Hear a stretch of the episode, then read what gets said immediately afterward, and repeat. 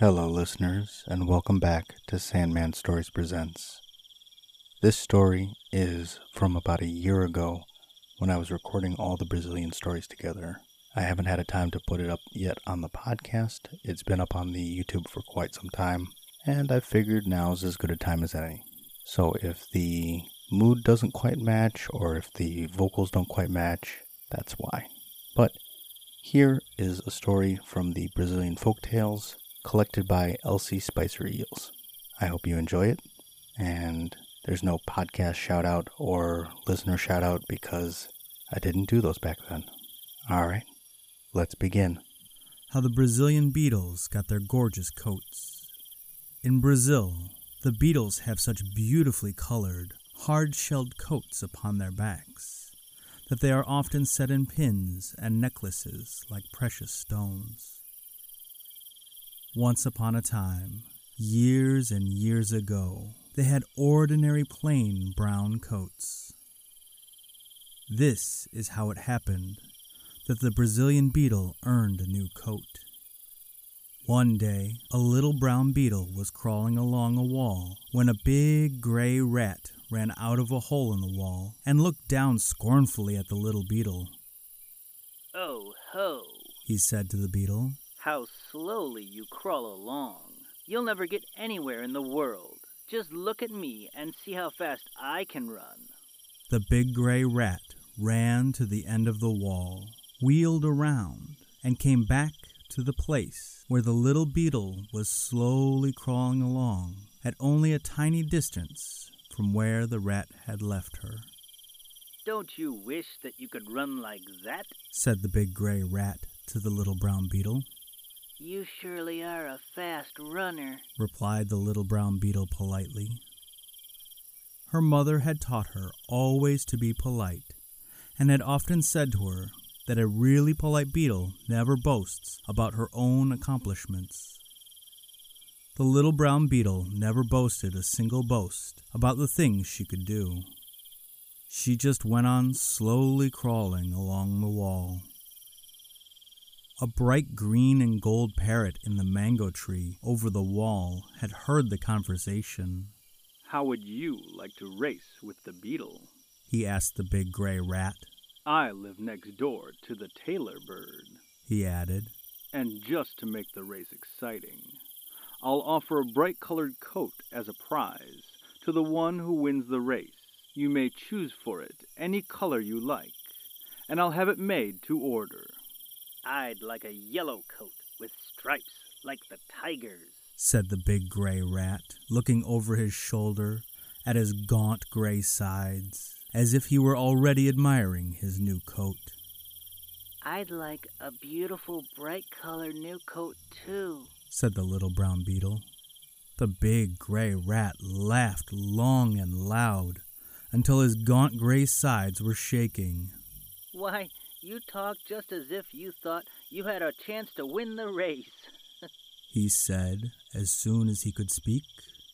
The bright green and gold parrot set the royal palm tree at the top of the cliff as the goal of the race.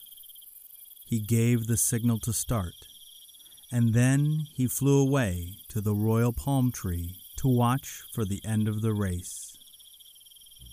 The big gray rat ran as fast as he could.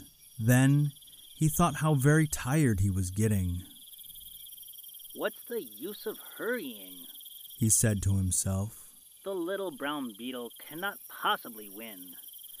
If I were racing with somebody who could really run, it would be very different. Then he started to run more slowly, but every time his heart beat, it said, Hurry up!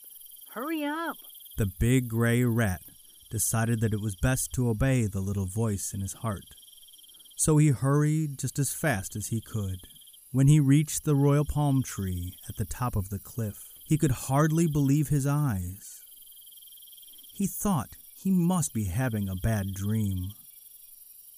There was the little brown beetle sitting quietly beside the bright green and gold parrot. The big gray rat had never been so surprised in all his life. How did you ever manage to run fast enough to get here so soon? He asked the little brown beetle as soon as he could catch his breath. The little brown beetle drew out the tiny wings from her sides. Nobody said anything about having to run to win the race, She replied. so I flew instead. I did not know that you could fly. said the big gray rat in a subdued little voice. After this, Said the bright green and gold parrot. never judge anyone by his looks alone. You never can tell how often or where you may find concealed wings. You have lost the prize. Until this day, even in Brazil, where the flowers and birds and beasts and insects have such gorgeous coloring, the rat wears a plain, dull gray coat. Then the parrot turned to the little brown beetle, who was waiting quietly at his side. What color do you want your new coat to be? he asked.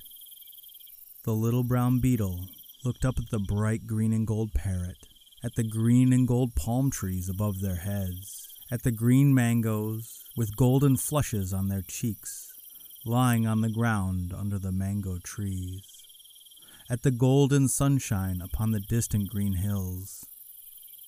I choose a coat of green and gold. she said.